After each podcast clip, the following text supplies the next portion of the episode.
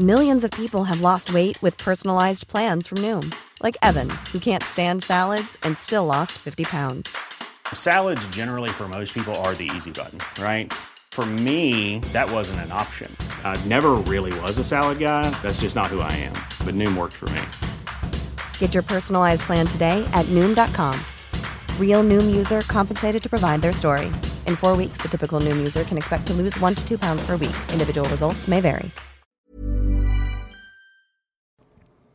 Bienvenue, chers compagnons, sur Radio DevOps, la balado-diffusion des compagnons du DevOps.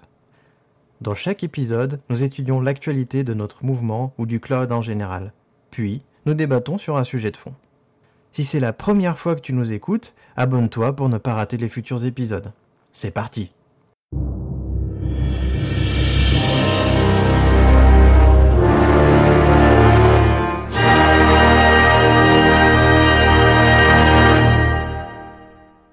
Bonjour et bienvenue dans ce premier épisode de la radio des compagnons du DevOps. Et avec moi, il y a Damir et Erwan. Je vais les laisser se présenter et euh, juste après, on va pouvoir commencer. Damir, euh, est-ce que tu peux te présenter s'il te plaît? Alors bonjour à tous, donc moi je me définis comme un créateur de nuages, donc euh, je suis ingénieur cloud et DevOps à WeScale et je suis passionné d'open source et de logiciels libres et je partage, j'essaie de partager régulièrement sur mon blog donc damir.fr. Et bonjour, moi c'est Erwan, je suis euh, sysadmin DevOps euh, depuis un peu plus de 10 ans. Aujourd'hui je travaille pour une petite startup qui s'appelle Tukantoko et euh, j'essaye de m'impliquer tant bien que mal dans, l'open source sur des projets autour de la supervision. Et moi, c'est Christophe, je suis le créateur et l'animateur des Compagnons du DevOps. Je suis aussi membre du collectif de freelance indépendants qui s'appelle l'Hydra et en fait, on aide les entreprises du numérique à déployer leurs applications sans couper leurs services et à faire leur transition DevOps en les mentorant ou en les coachant. Et on va tout de suite commencer par les actus, et notamment une qui est un peu vieille, c'est la création de la, la Fondation pour la promotion du déploiement continu. En mars 2019, en fait, la Linux Foundation a annoncé avoir créé la Continuous Delivery Foundation, euh, qui est en fait euh, qui est définie comme une maison d'accueil indépendante pour les projets open source les plus importants en matière de déploiement et d'intégration continue. Les premiers projets en fait qui sont hébergés par cette fondation, c'est Jenkins, un système d'intégration et de déploiement continu open source, Jenkins X qui est la même solution mais plutôt dédiée Kubernetes, Spinnaker qui est une solution de déploiement continu multi-cloud en open source, Tecton qui est un projet et une spécification open source pour des composants de pipeline intégration continue et déploiement continu. Et enfin, ils annoncent que d'autres projets devraient rejoindre la fondation, euh, puisque le comité de supervision technique a pour but justement de rassembler l'écosystème du déploiement continu.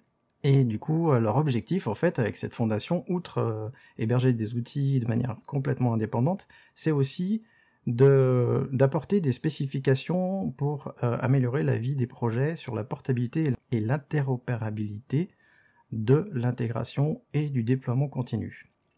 Alors, à l'origine de cette initiative, c'était un besoin de l'industrie de collaborer sur les sujets de pipeline et les flux de travaux sur l'intégration et le déploiement continu.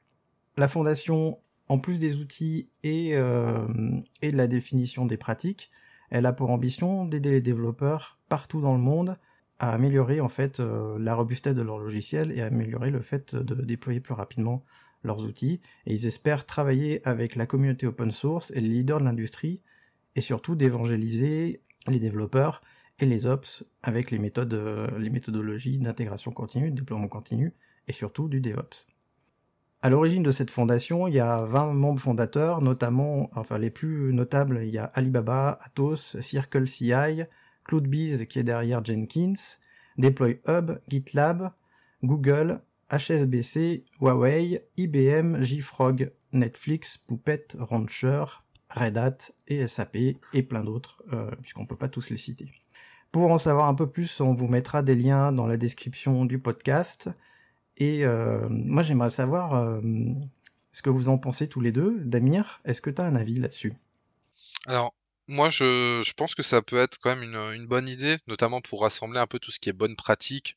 Ce serait qu'aujourd'hui, euh, les solutions de CI et de CD bah, se multiplient quand même assez rapidement. Hein. On le voit, au marché avec des trucs comme Circle CI et des choses comme ça qui, qui apparaissent assez rapidement.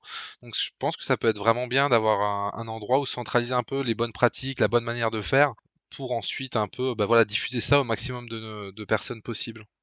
Ouais, moi je, je rejoins assez euh, ce, ce, point de vue. Après, faut voir euh, concrètement euh, ce, qui, ce qui ressortira de, de, de ce genre de fondation et, le, et, surtout comment, comment ça va prendre si c'est pas juste un, un, regroupement de façades juste pour, pour, pour faire du chauffe et dire que, que les différents partenaires existent. Quoi. C'est vrai que c'est un peu, euh, c'est un peu la crainte que j'ai quand j'ai vu les noms euh, qui étaient associés, euh, notamment les grands noms et les premiers projets, puisque les plus gros projets viennent de chez Google. Enfin, en tout cas, l'annonce mettait bien Google en avant. J'avais, j'avais peur justement que ça puisse devenir un porte-étendard de ces solutions-là. après, je sais pas, je vais suivre ça de près. pour l'instant, on n'en a pas vraiment entendu parler plus que l'annonce, en tout cas de mon côté. Euh, donc c'est une affaire à suivre et on verra ce que ça donne. Erwan, tu nous as préparé une petite, euh, annonce aussi, elle a fait grand bruit récemment. Juste la nuit avant le DevOps Day, on a appris quelque chose. Est-ce que tu peux nous en dire plus?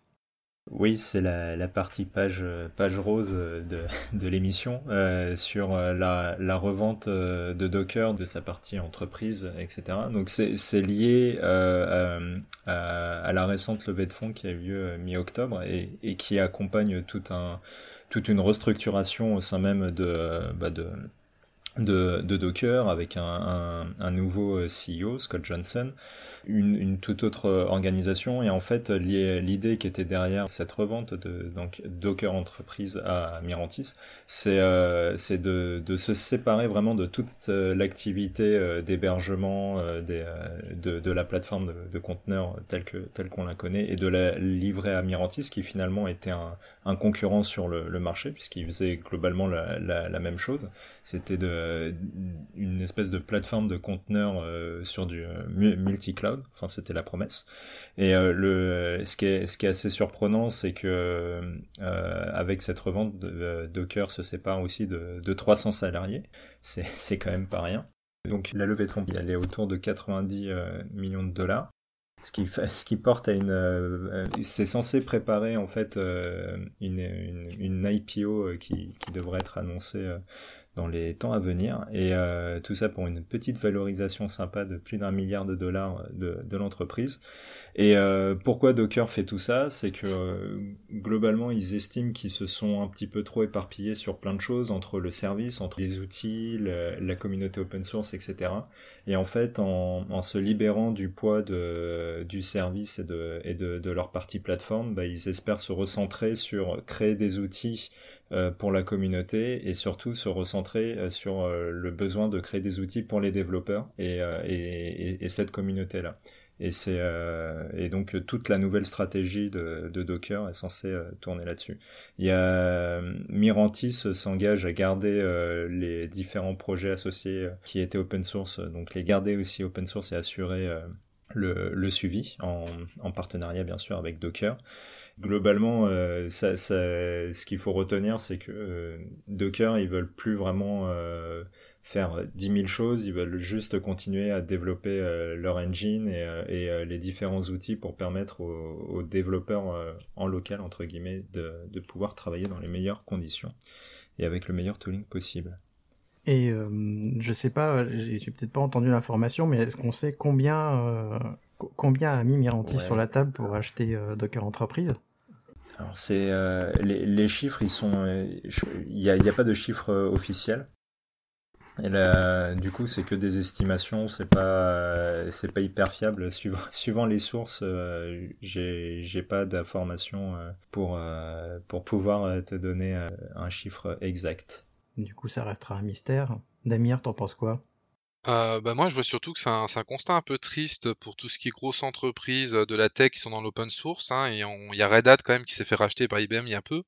Euh, là, il y a Docker. Donc, euh, on voit quand même que trouver un business model dans avec un produit open source qui soit viable, euh, c'est quelque chose qui est compliqué, même si l'open source, bah, c'est quelque chose qui est vraiment à la mode, qu'on pousse beaucoup, etc.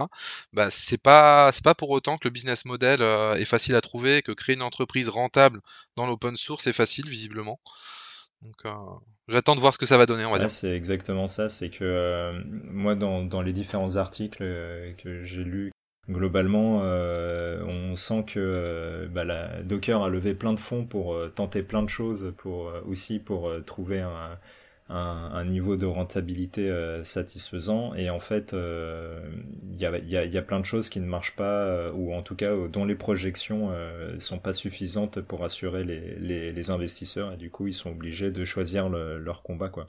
C'est marrant parce que tu parles de, du rachat de Red Hat je pense qu'en fait on pourrait même faire un épisode complet sur les rachats des entreprises open source parce qu'il y aura beaucoup de choses à dire. Mais je pense que Red Hat n'était pas dans la même position que Docker puisque Docker, si on se rappelle bien, avait perdu quand même quelques porte-étendards euh, l'année dernière et l'année d'avant. Et en plus, moi, euh, je connais Docker depuis le début et j'ai pas vraiment l'impression qu'il faisait beaucoup de chiffre d'affaires, en tout cas que le chiffre d'affaires était pas là, et que c'était une entreprise qui vivait vraiment sur les levées de fonds moi, je me pose quand même une question aujourd'hui, c'est comment est-ce que, même en se séparant de la partie entreprise, Docker va gagner de l'argent? Parce que créer des outils euh, open source et libre, euh, c'est super, mais où est-ce qu'ils vont faire du chiffre d'affaires? Comment est-ce que cette entreprise va vivre en dehors des levées de fonds? Est-ce que vous, vous en avez une idée? Déjà, juste un truc euh, qui est sûr, c'est que par exemple, euh, la, leur plateforme d'hébergement euh, de, de, conteneurs, donc ce qui était sur la partie entreprise, c'était que 750 clients. Et de, de, donc qui sont tous repris du coup par Mirantis. Et, mais en fait, dans, dans les 750 clients, quand tu vois les, les les, euh, les références, ça, reste hyper, euh, c'est hyper modeste. Donc c'est sûr que c'est pas avec ça qui, qui, qui c'était pas ça le vrai levier. Et en plus, j'imagine que pour, pour, eux, ça, ça coûte énormément d'énergie de, de maintenir ce genre de service et, de, et de plateforme. Donc euh, ils ont essayé, ça n'a pas pris autant qu'il fallait ils, se recentrent sur leur cœur de métier, quoi, qui est de, de faire euh, des, des outils pour, euh, pour, pour les devs. Quoi. Ouais, et puis de bons outils. Damir, as, toi tu as quand même un truc hyper important à nous annoncer, euh, quelque chose qui est même proche de l'apocalypse, on peut dire. ah oui, clairement, là on est, on est, on est pas loin de la fin des temps. Et voilà, il n'y a plus d'IPv4 libre, du moins pour, la zone Europe tout simplement. Le 25 novembre 2019, la Network Coordination Center, euh, Center excusez-moi, de l'Union Européenne a annoncé avoir attribué le dernier stage 22 d'IPv4 restant. Donc un petit pincement au cœur pour nous. On ne peut pas dire que ce soit réellement une surprise. L'épuisement de l'IPv4 était prévu et suivi de, de longue date. Hein. On se souvient des rapports de l'ARCEP régulièrement qui montraient le graphe en chute libre. Mais concrètement, qu'est-ce que cela signifie? Bah, Tout d'abord, euh, rassurez-vous, hein, ce n'est pas la fin de l'Internet, c'est pas l'apocalypse, comme on l'a dit. Néanmoins, on s'attend à ce que les prix de l'IPv4 augmentent rapidement au vu du déséquilibre entre l'offre et la demande. Il n'y a clairement plus d'offres nouvelles qui est injectées sur le marché. Alors, y a-t-il des solutions? Oui, l'IPv4, bon, on sait que ça va être fini euh, depuis des, décennies. Hein. Maintenant, c'est pas, c'est pas une surprise, loin de là. Vous connaissez d'ailleurs sûrement son remplaçant, il n'est pas nouveau pour autant, c'est l'IPv6 tout simplement. Alors vous allez sûrement vous demander pourquoi l'IPv6, qui est assez ancien, il ne faut pas oublier qu'il a été spécifié officiellement euh, dans les années 90, donc euh, fin 90, 98, bah pourquoi il est tout simplement pas encore largement utilisé? Bah, je pense que c'est surtout lié à Internet qui a grandi rapidement, peut-être trop rapidement. Tout a évolué très vite. La colonne vertébrale de cette expansion, bah, ça a toujours été le réseau, qu'on le veuille ou non. Pendant des années, il a fallu construire bah, du coup vite, facilement en minimisant les risques. Donc on, on est resté sur ce qu'on connaissait, ce qu'on maîtrisait, ce sur quoi on était sûr que nos scripts passeraient, nos matériels passeraient. Donc c'est l'IPv4. Le souci, c'est que le réseau, c'est le lien de tout ça, de notre web moderne, notre web 2.0. Et oui, votre site en Angular ou Node.js dépend d'une technologie qui date de 1983. Le remplacer, c'est possible, mais ça va être long, coûteux, et surtout le manque d'expérience de retour sur l'IPv6 va compliquer largement les déploiements. On le voit bien aujourd'hui chez les FAI, les fournisseurs d'infrastructures. On a eu pas mal euh, d'études qui ont été faites ces derniers temps sur le taux de déploiement de, l'IPv6. Euh, La majorité n'ont pas déployé en fait l'IPv6 à très grande échelle, malgré un, quand même un nombre de techniciens assez qualifiés euh, dans ces entreprises-là. Mais J'aime à penser que la fin de l'IPv4 et l'augmentation des prix de celle-ci va mettre un peu dos au mur certaines entreprises et va forcer à mettre plus de moyens et accélérer les migrations vers l'IPv6, notamment, euh, chez, notamment chez eux, en fait, tout simplement. Donc voilà, je mettrai le lien dans la description, donc il y a un très bon article de l'ARCEP euh, là-dessus. Et euh, Christophe, qu'est-ce que tu en penses du coup de, de cette fin, fin du monde, entre guillemets? Eh ben, qu'il va falloir que je me mette à l'IPv6 et que c'est pas gagné parce que parce que c'est un peu compliqué à retenir en plus. Donc déjà l'IPv4 c'était pas ça. Mais bon, je pense que ça va quand même bien se passer parce que c'est pas nouveau l'IPv6 comme tu le disais et a priori euh, on s'en sort et euh, malgré le fait qu'il n'y ait plus d'IPv4 pour l'instant internet s'est pas arrêté. Donc euh, jusque là tout va bien. Moi, c'est rigolo, ça, me rappelle mes années d'étudiant. J'ai étudié à, à, Paris 6, à Jussieu, qui est un des laboratoires qui a beaucoup participé à IPv6. Et on en, a, entendu parler énormément, il euh, n'y a, pas de souci là-dessus, mais par contre ce qui était rigolo c'est qu'il y a un, de mes profs qui, justement euh, reprenait un peu ce que, tu, disais, qui était que le problème c'est que non seulement euh, on n'ose pas faire le move parce que forcément c'est hyper délicat, même s'il y a plein de systèmes de transition qui ont été trouvés, que ce soit de l'encapsulation, des tunnels, etc. Mais, euh, mais, euh, mais surtout, c'est qu'il y, y, a un manque de formation euh, des gens en général sur, sur l'IPv6, qui fait que, bah, quoi qu'il arrive, en fait, tant, tant que c'est possible, c'est le switch il va être repoussé. Quoi. Finalement, il n'y a pas tant de gens que ça qui sont, qui sont à l'aise avec, avec le sujet. Du coup, c'est marrant, c'est un peu comme le réchauffement climatique. Hein. On va attendre de se prendre le mur avant de faire le move. Hein. C'est vrai que c'est un peu, c'est un peu dramatique ça quand même de, de devoir attendre hein, d'en être là parce qu'on le voit venir depuis un petit bout de temps le mur. Hein. On a tous les mois le graphe qui est publié avec euh, le stock qui, qui baisse, mais euh, visiblement ça n'a pas suffi. Donc euh, voilà, comme je disais, on va voir ce que ça va donner parce que l'IPv4 va être de plus en plus cher. Donc est-ce que des entreprises vont commencer à faire des moves là-dessus, ce qui serait intéressant. Bah, je, je, sais que Google ils disaient qu'ils servaient plus plus d'un quart de leur trafic en IPv6 ou je sais pas quoi. C'est c'est les prémices, on va dire. Voilà, c'est les prémices. Du moins, en tout cas, ce qu'on sait, c'est que le bon investissement à faire, c'était pas le Bitcoin, c'était ces dernières années. c'était bien d'acheter des IPv4 pour les revendre aujourd'hui. Hein. C'était le, le, bon placement à faire. Clairement. Mais bon, il y en a plus. Alors, est-ce qu'on va pouvoir le faire avec les IPv6 L'avenir nous le dira.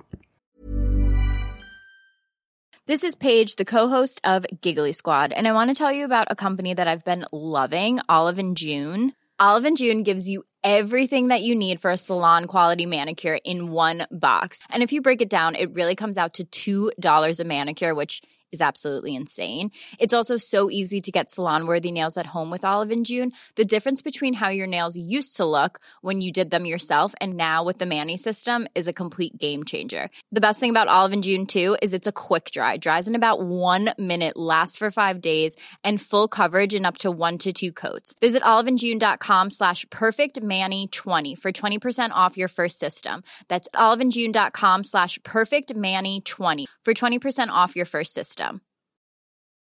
Hi, I'm Daniel, founder of Pretty Litter. Did you know cats tend to hide symptoms of sickness and pain? I learned this the hard way after losing my cat, Gingy. So I created Pretty Litter, a health monitoring litter that helps detect early signs of illness by changing colors, saving you money and potentially your cat's life. Pretty Litter is veterinarian developed, and it's the easiest way to keep tabs on your fur baby's health right at home. Go to prettylitter.com and use code ACAST for 20% off your first order and a free cat toy. Terms and conditions apply. See site for details. Du coup, on va pouvoir passer au sujet de fond. Pour ce premier épisode, euh, quoi de mieux que de traiter de, du fameux ingénieur DevOps? Alors, l'ingénieur DevOps, mythe ou réalité, ça c'est vraiment euh, quelque chose que je vois fleurir sur les réseaux sociaux un peu partout. Et euh, je sais que Damir, il est un peu comme moi, il est un peu taquin, et il aime bien pousser un petit peu, puisque je l'ai vu sur Twitter, pousser et poser des questions sur les gens qui veulent recruter des ingénieurs DevOps. Alors j'aimerais quand même rappeler une petite, une petite définition que j'ai justement présentée à mes, élèves pas plus tard que la semaine dernière. Donc le DevOps, c'est un mouvement qui vise à aligner le système d'information sur les besoins de l'entreprise. Alors c'est une définition parmi tant d'autres, hein, on pourra en trouver plein, mais du coup, euh, l'ingénieur DevOps, est-ce que ça existe? Alors moi j'ai ma petite idée sur la question, euh, du coup je vais poser la question à Erwan. Erwan, pour toi, un ingénieur DevOps, qu'est-ce que c'est?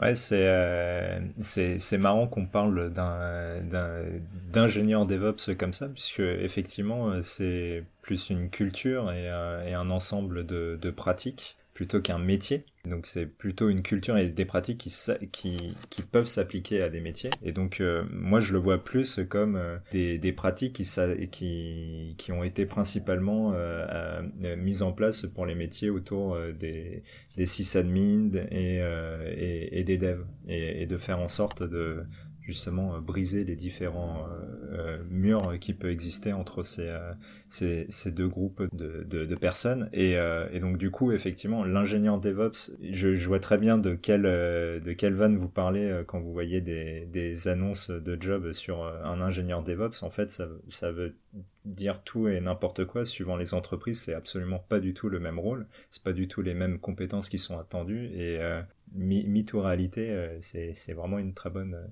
un, très bon sujet. Et alors toi, Damir, t'en penses quoi? Vas-y, déballe tout. Alors ouais, moi c'est vrai que j'ai une petite passion sur Twitter, mais moi c'est plus au-delà des entreprises, c'est plus vers les écoles, parce que je trouve ça triste en fait d'enseigner des choses qui sont euh, qui en qui induisent en erreur les gens, mais bon, ça, après c'est mon avis personnel. Non, moi bah, moi j'ai une définition du DevOps qui est assez, on va dire, euh, voilà, bon, je pense qu'il y, y a tout le monde qui a sa définition, je pense qu'il n'y en a aucune qui est réellement fausse. Euh, donc moi je dirais plus que c'est en fait la traduction d'un besoin qui est un besoin euh, en fait du coup économique, qui était de se dire faut réduire au maximum le time to market. Et on s'est rendu compte que bah, au niveau du développement c'était bon, on était bien dans des cycles agiles, on délivrait un livrable euh, tous les sprints, tous les temps de temps, donc on pouvait délivrer rapidement, donc un time to market assez faible. On s'est rendu compte qu'en réalité on avait mis de l'agilité partout en se disant putain on va, on va délivrer vite vite vite vite. Et, et au bout de 2-3 ans on s'est dit mais attends mais tous les semaines on fait une nouvelle feature, m'a délivré que euh, dans la mise à la, le déploiement qui est euh, trimestriel. Donc euh, c'est vrai que pour moi c'est un besoin d'abord voilà plus économique et stratégique qui s'est après traduit vers un rapprochement en fait des ops et des, des, développeurs sur un même cycle en fait de déploiement, de développement et d'avancement. Et ça en fait ça nécessitait un gros travail d'acculturation au niveau de la collaboration et aussi au niveau de l'automatisation. Donc pour moi ça c'est des choses qui sont induites du coup.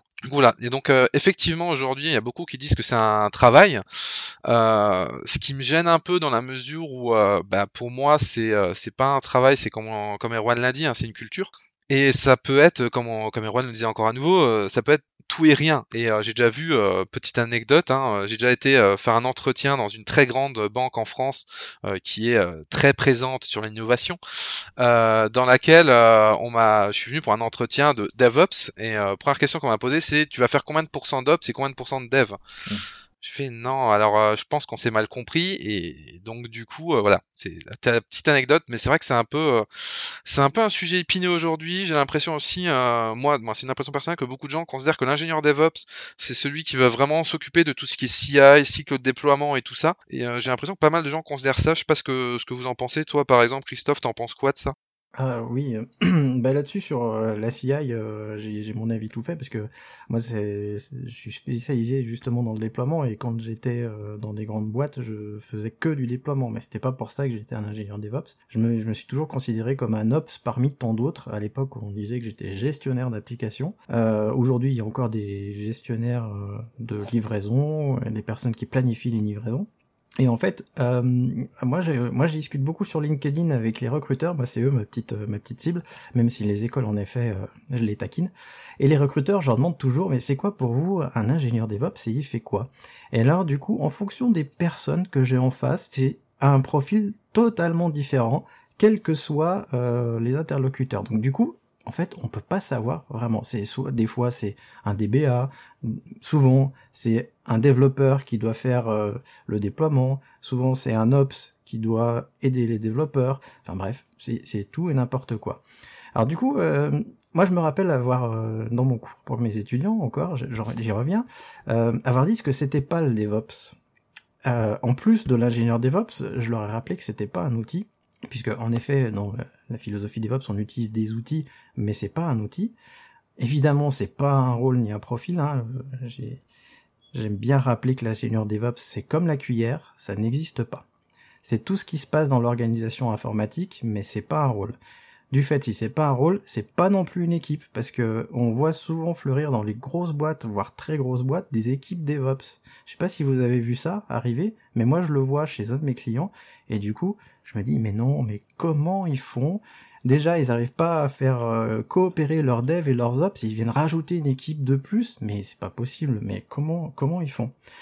Et enfin, euh, c'est pas une méthode alors, on parle beaucoup de méthode agile, euh, méthode DevOps, mais pour moi, c'est en effet plus un mouvement, un état d'esprit euh, qu'une méthode. C'est-à-dire qu'en fait, chacun, chaque entreprise doit trouver ses propres outils, ses propres méthodes et leur propre voie. Et alors vous, l'équipe DevOps, ça vous évoque quoi? Erwan, par exemple? Bah, je, je, serais curieux de savoir euh, dans, dans l'entreprise que tu décrivais euh, ce que justement euh, quel, était leur rôle parce que s'il y a d'une partie il, y a, il, y a, une équipe déjà ops et une équipe de, de dev et que en fait c'est des gens qui font le, le lien entre les deux j'ai, ça serait enfin non je vais te répondre c'est encore, c'est encore mieux que ça. Ah. Cette équipe DevOps, elle est chargée d'exploiter euh, l'outil de déploiement continu qui va être déployé dans, dans l'ESI. Et elle ne fait que ça. Ouais, ouais, euh, ouais c'est donc du coup finalement c'est, enfin, c'est un... ouais. J'ai pas trop, euh, pas, pas trop d'avis sur, sur sur la question. C'est Là, là, pour le coup, euh, ça fait plus, euh, on a appliqué un buzzword à un nom d'une équipe qu'on a montée pour faire une tâche précise, plutôt que d'essayer de, représenter un peu les, euh, pratiques et les méthodes qu'on citait avant sur la réduction du time to market. Moi, mon, sentiment comme ça à gros grains, c'est j'ai le sentiment que à chaque fois qu'on parle de, de, DevOps, on, on met, euh, on, on, met en parallèle l'automatisation. Moi, euh, quand, euh, quand j'ai commencé ma, ma, carrière et que j'étais sysadmin, c'est j'essayais d'automatiser tout ce que je faisais. Alors, c'était pas les mêmes outils qu'aujourd'hui, mais globalement, il y avait toujours cette volonté de, bah, on doit faire une mise en prod, bah, on a à l'époque, euh, c'était des bed script bash. Euh, aujourd'hui, on peut avoir des choses plus ambitieuses avec euh, des conteneurs, des, du Ansible, du Terraform, ce qu'on veut. Mais, mais je veux dire, il y a, ça, Enfin, en tout cas, moi, j'ai le sentiment que ça a toujours existé. Aujourd'hui, on a juste appliqué, on a juste donné un nom à, tout ça. Et, vraiment, ce que moi, ce que je retiens de, de ce mouvement, c'est ce côté de de ne plus avoir de silos entre les équipes et d'avoir des euh, ponts qui se créent avec des langages communs. Et, et les langages communs, bah, c'est justement les euh, pratiques autour de, euh, par exemple, de tout, tout doit être as a code, tout avec, avec des reviews, avec, avec des tests. Et, et ça qu'on parle de code ou d'infrastructure et de configuration.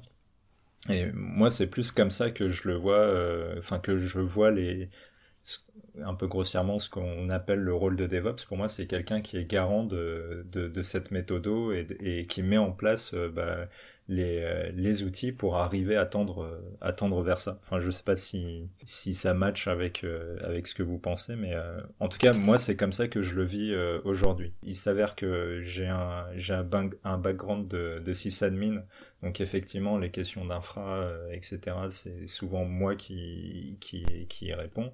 Mais euh, mon travail premier, c'est avant tout de, mettre en place ce qu'il faut pour que les, euh, devs se concentrent euh, uniquement sur leur travail de dev, que faire, des tests, avoir un environnement où, déployer, ça soit quelque chose qu'ils puissent faire en totale autonomie avec, des outils et donc le langage commun qu'on a mis en place pour faire le pont entre l'infra et, et, et, ce qu'ils font et ce qu'ils produisent. Je sais pas si, vous rejoignez ce point de vue. Alors moi je, je, rejoins plutôt, je suis entièrement d'accord sur le côté automatisation. Moi c'est pareil, j'étais à la base euh, administrateur, je faisais du puppet sur mes machines, etc. Et j'ai clairement pas attendu euh, qu'on vienne dire attends, si tu pourrais automatiser, ça serait super. Moi c'est un truc que, que tu fais automatiquement en fait par principe pour t'économiser du temps aussi. Donc c'est pour moi quelque chose qui, si tu le faisais pas avant, il y avait quand même un, autre problème. Et après, je pense effectivement qu'il y a une grosse notion de buzzword et j'ai aussi cette impression qu'il y a euh, beaucoup d'entreprises, surtout des grosses entreprises qui ont dit le DevOps c'est à la mode, c'est ça qu'il faut pour faire venir des nouveaux talents, c'est ça qu'il faut euh, pour, euh, pour avoir vraiment de la, visibilité sur les technos. Et ce qu'ils ont fait, c'est ils ont dit on va prendre une équipe, on va dire c'est l'équipe DevOps, on va faire passer à deux une certif AWS, on va les envoyer euh, au DevOps Rex et dans un autre salon, ils vont venir, ils vont, ils vont prendre des photos pour les mettre sur Twitter et dire vous avez vu on est DevOps. Je caricature légèrement, mais moi c'est ce que j'ai l'impression de beaucoup d'entreprises. Malheureusement, ça a été pris plus comme un vraiment quelque chose de marketing, un effet de mode que, que réellement quelque chose. Et souvent, là aussi, souvent, moi, les équipes DevOps que j'ai vues, en fait, c'est des gens qui faisaient comme avant. C'est juste qu'on leur a fait passer une certif AWS. On leur dit, vous faites sur AWS, mais vous faites exactement la même chose que vous, faisiez sur votre, euh, votre SI interne. Ben non, c'est pas pas ça une équipe DevOps, c'est malheureusement beaucoup d'entreprises qui l'ont compris comme ça. Donc donc ouais, moi c'est un peu mon avis sur sur le point là. Je sais pas si Christophe, toi t'as as, un autre avis là-dessus? moi j'ai un avis complémentaire, du coup je vais vous le donner. Le, ce que tu décrivais euh, tout à l'heure, Erwan, pour moi, ça faisait vraiment penser à un coach ou un, ou un mentor DevOps qui va en effet insuffler la, la philosophie et, le mouvement à l'intérieur de l'entreprise plus que le rôle d'un ingénieur.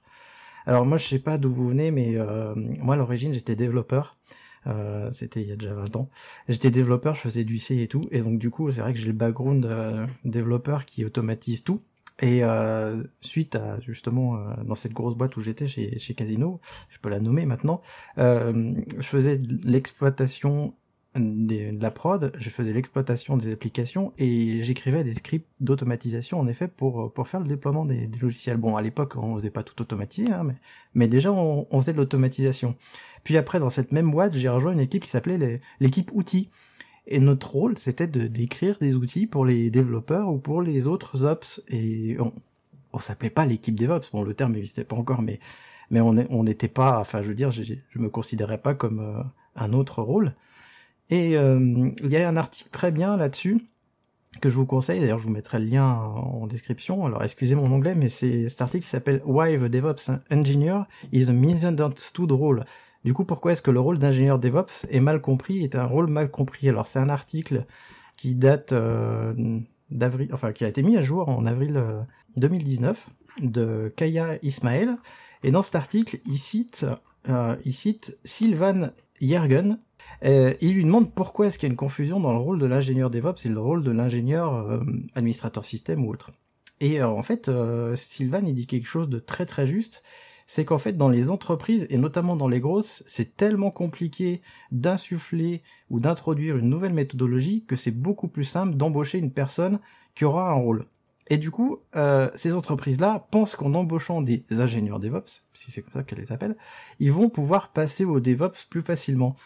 Et, euh, en discutant avec les recruteurs, et recruteuses, en leur posant des questions, euh, beaucoup me disaient en effet à force que euh, ils utilisaient le terme ingénieur DevOps par euh, par facilité, parce que déjà ça fait rêver, c'est un buzzword, et pourtant ce n'est ni plus ni moins qu'un rôle d'ops classique qui a juste des méthodes et qui a un état d'esprit complètement différent de ce qu'on faisait. C'est-à-dire que quelqu'un, enfin un administrateur système qui suit le mouvement DevOps, c'est pas un administrateur système à papa comme je les appelle, qui va se connecter sur les machines et qui va installer ses paquets euh, manuellement, qui va modifier sa petite conf Nginx euh, comme ça en scred. Non, non, euh, l'ingénieur DevOps, enfin en tout cas tel qu'il l'appelle, l'ingénieur Ops qui suit le mouvement, il va justement automatiser tout ça. Alors je suis un petit peu parti dans tous les sens, mais, mais c'est normal, c'est comme ça un podcast, donc on, on part dans tous les sens. Alors je vais peut-être rebondir et remettre une pièce euh, dans la machine. Ah non, Damir vous le dire quelque chose. Damir, je t'en prie. Oui, alors c'est vrai que moi je me suis intéressé un peu d'un autre point de vue, mais un point de vue euh, plus euh, des, commerciaux en fait dans, dans les grosses ESN notamment. Et euh, j'ai essayé un peu de pousser, mais pourquoi on dit ingénieur DevOps en fait? Et c'est aussi a une autre question auquel on n'a pas pensé, qui est vraiment sortant du cadre technique, pourquoi les gens ont cette confusion? C'est tout simplement les outils, parce qu'au final aujourd'hui, bah au final, comme on travaille tous sur les mêmes stacks et les mêmes choses, on travaille avec les mêmes outils. Donc on a par exemple bah, un Ops aujourd'hui, on lui demande de connaître, je sais pas moi, par exemple du Jenkins, il y a de la CI, mais le Dev, on va aussi lui demander du Jenkins parce qu'il y a hors sa partie de la CI. Donc, euh, en fait, il m'expliquait que dans les fiches de poste, il y a des technos qui étaient de plus en plus similaires dans des deux côtés. Donc, ils avaient tendance à un peu être perdus vu qu'ils n'ont pas forcément le background technique. Et du coup, ils abrègent ça. Ils disent, bon, il y a, ça dans la stack, c'est DevOps. Comme ça, il y a moins de confusion pour eux. Mais du coup, c'est, aussi un truc dont, auquel on pense moins en étant technique. Mais euh, les outils prêtent vachement à confusion vu qu'ils sont utilisés par euh, les deux côtés aujourd'hui. Bah, moi, je trouve que ça, ça valide un peu ce que je disais un peu plus, un peu plus tôt sur ce, ce, côté de langage commun. Euh, et qui fait que la frontière peut être hyper confuse entre euh, où s'arrête le, périmètre de l'Ops et où s'arrête le périmètre du dev.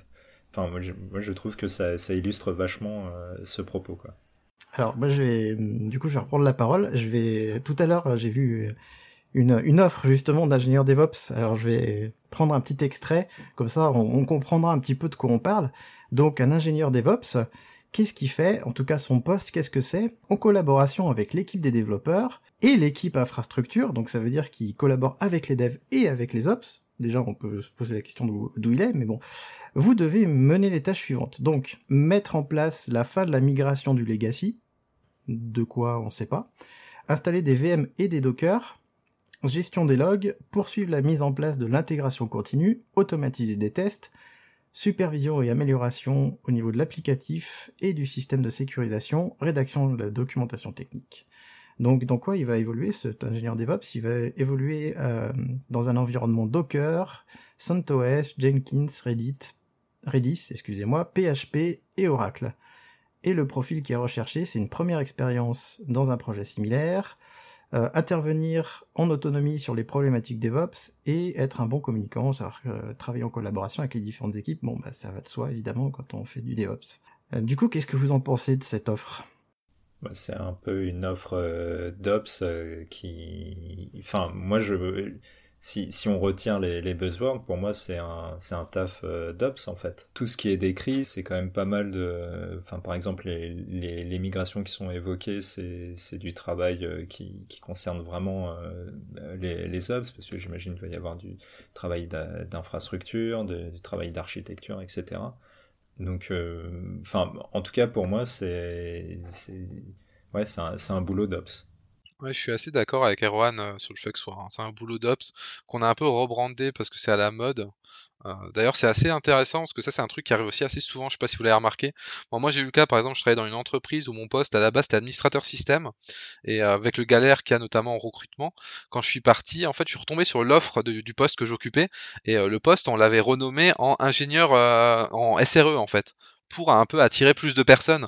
Donc j'ai l'impression aussi qu'il y a cette mode, vu qu'il y a une pénurie quand même dans l'informatique en France, de faire un peu de renommage pour rendre des choses un peu plus sexy. Parce que là, dans l'offre, on comprend bien avec, euh, il y a du Oracle, il y a du PHP, il y a du CentOS, ça n'a pas l'air d'être clairement la stack la plus, la plus sexy au monde. Donc on sent qu'il y a un peu peut-être ce côté mettre DevOps pour un peu attirer des gens sur un, sur un poste euh, d'admin 6 assez classique, qui arrive pas à se démarquer au final de, de la masse et à intéresser des gens. Je sais pas ce que vous en pensez. Euh. Ah je suis entièrement d'accord. C'est pour, moi, je le vois vraiment comme ça. En tout cas, la, description du job, euh, tu, tu mets sysadmin, euh, c'est la même chose. Et euh, tu, mets le même contenu. Ouais, exactement. C'est assez intéressant parce que justement, quand j'ai fait mon cours à ces élèves ingénieurs, eux, ils savaient même pas ce que c'était qu'un ops ils s'imaginaient qu'un ops c'était quelqu'un qui allait brancher des câbles réseau ou brancher des racks euh, dans les data centers. Et ils pensaient que c'était quelqu'un qui était beaucoup plus proche de la machine. Et en discutant avec eux ils ont compris que non en fait. Et, euh, et alors moi ça me fait penser qu'il y a un manque de culture sur notre euh, sur notre métier que le métier d'administrateur système déjà il est mal connu. Alors pour le rendre sexy on a peut-être inventé le terme DevOps on lui a collé dessus euh, mais je pense qu'en fait, il y a plus une évangélisation à faire. C'est quoi le métier d'admin 6 et c'est quoi le métier d'admin 6 aujourd'hui? Et moi, quand je lis l'annonce, en fait, il y a un truc qui me fait tiquer, c'est que cette personne-là, elle va travailler avec l'équipe infrastructure. Alors j'en déduis qu'en fait, l'équipe infrastructure, c'est un peu les administrateurs système papa, comme je les appelle, et que du coup, cette personne-là, elle va finalement quelque part soit les remplacer, soit les former et elle est embauchée pour ça. Et on retrouve justement ce que disait la personne de l'article, que c'est plus facile d'embaucher quelqu'un que de faire évoluer une, entreprise. Moi, je pense qu'en effet, ça demande du travail de faire évoluer une entreprise, mais en tout cas, c'est valorisant pour les membres de l'entreprise d'évoluer presque, je pense que c'est aussi nécessaire de, de, faire venir des gens de l'extérieur. Moi, il y a eu un papier qui est assez intéressant d'OVH, et euh, c'était Octave Klaba, je crois qu'il avait d'ailleurs rédigé, qui expliquait, alors je, digresse un peu, mais euh, c'est pour reprendre cette problématique, qui expliquait qu'en fait, ils avaient fait euh, une grosse erreur, parce qu'à beaucoup de postes stratégie, notamment sur l'innovation, etc., c'était que des gens qui étaient là depuis les fondements en fait de l'entreprise, donc du coup, ils n'avaient jamais rien vu d'autre, donc au final, ils restaient quand même pas mal sur les acquis, ils avaient du mal à se rendre compte d'une certaine réalité du marché des technos.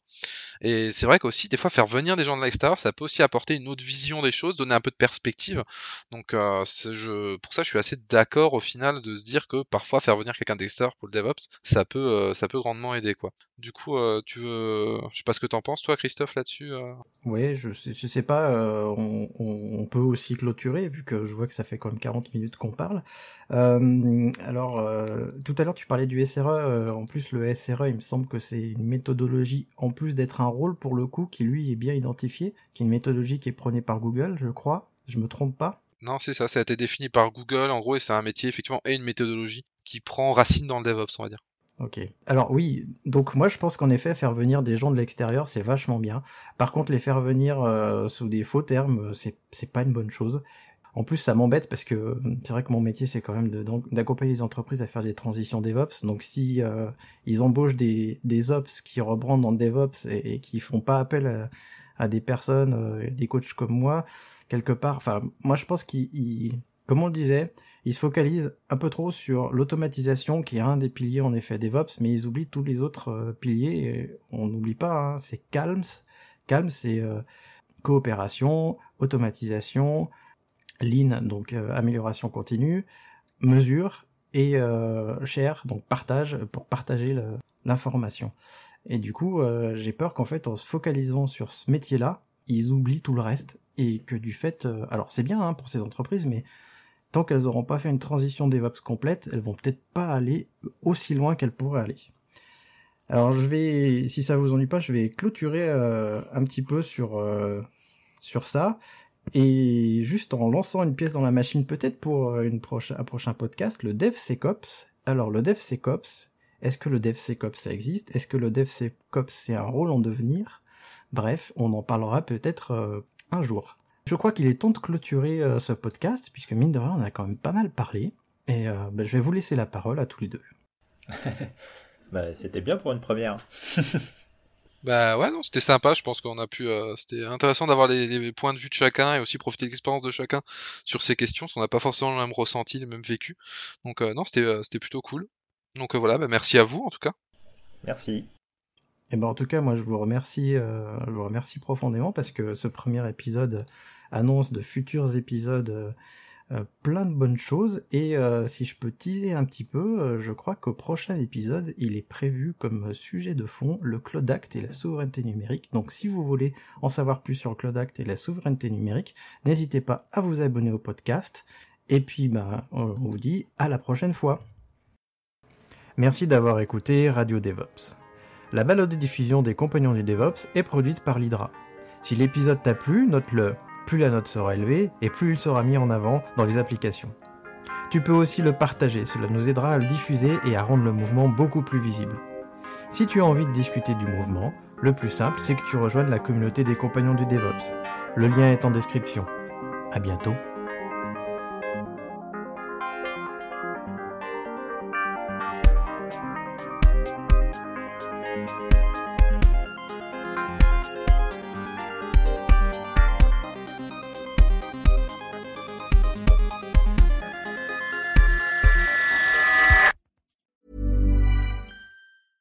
Hi, I'm Daniel, founder of Pretty Litter. Did you know cats tend to hide symptoms of sickness and pain? I learned this the hard way after losing my cat, Gingy. So I created Pretty Litter, a health monitoring litter that helps detect early signs of illness by changing colors, saving you money and potentially your cat's life. Pretty Litter is veterinarian developed, and it's the easiest way to keep tabs on your fur baby's health right at home. Go to prettylitter.com and use code ACAST for 20% off your first order and a free cat toy. Terms and conditions apply. See site for details.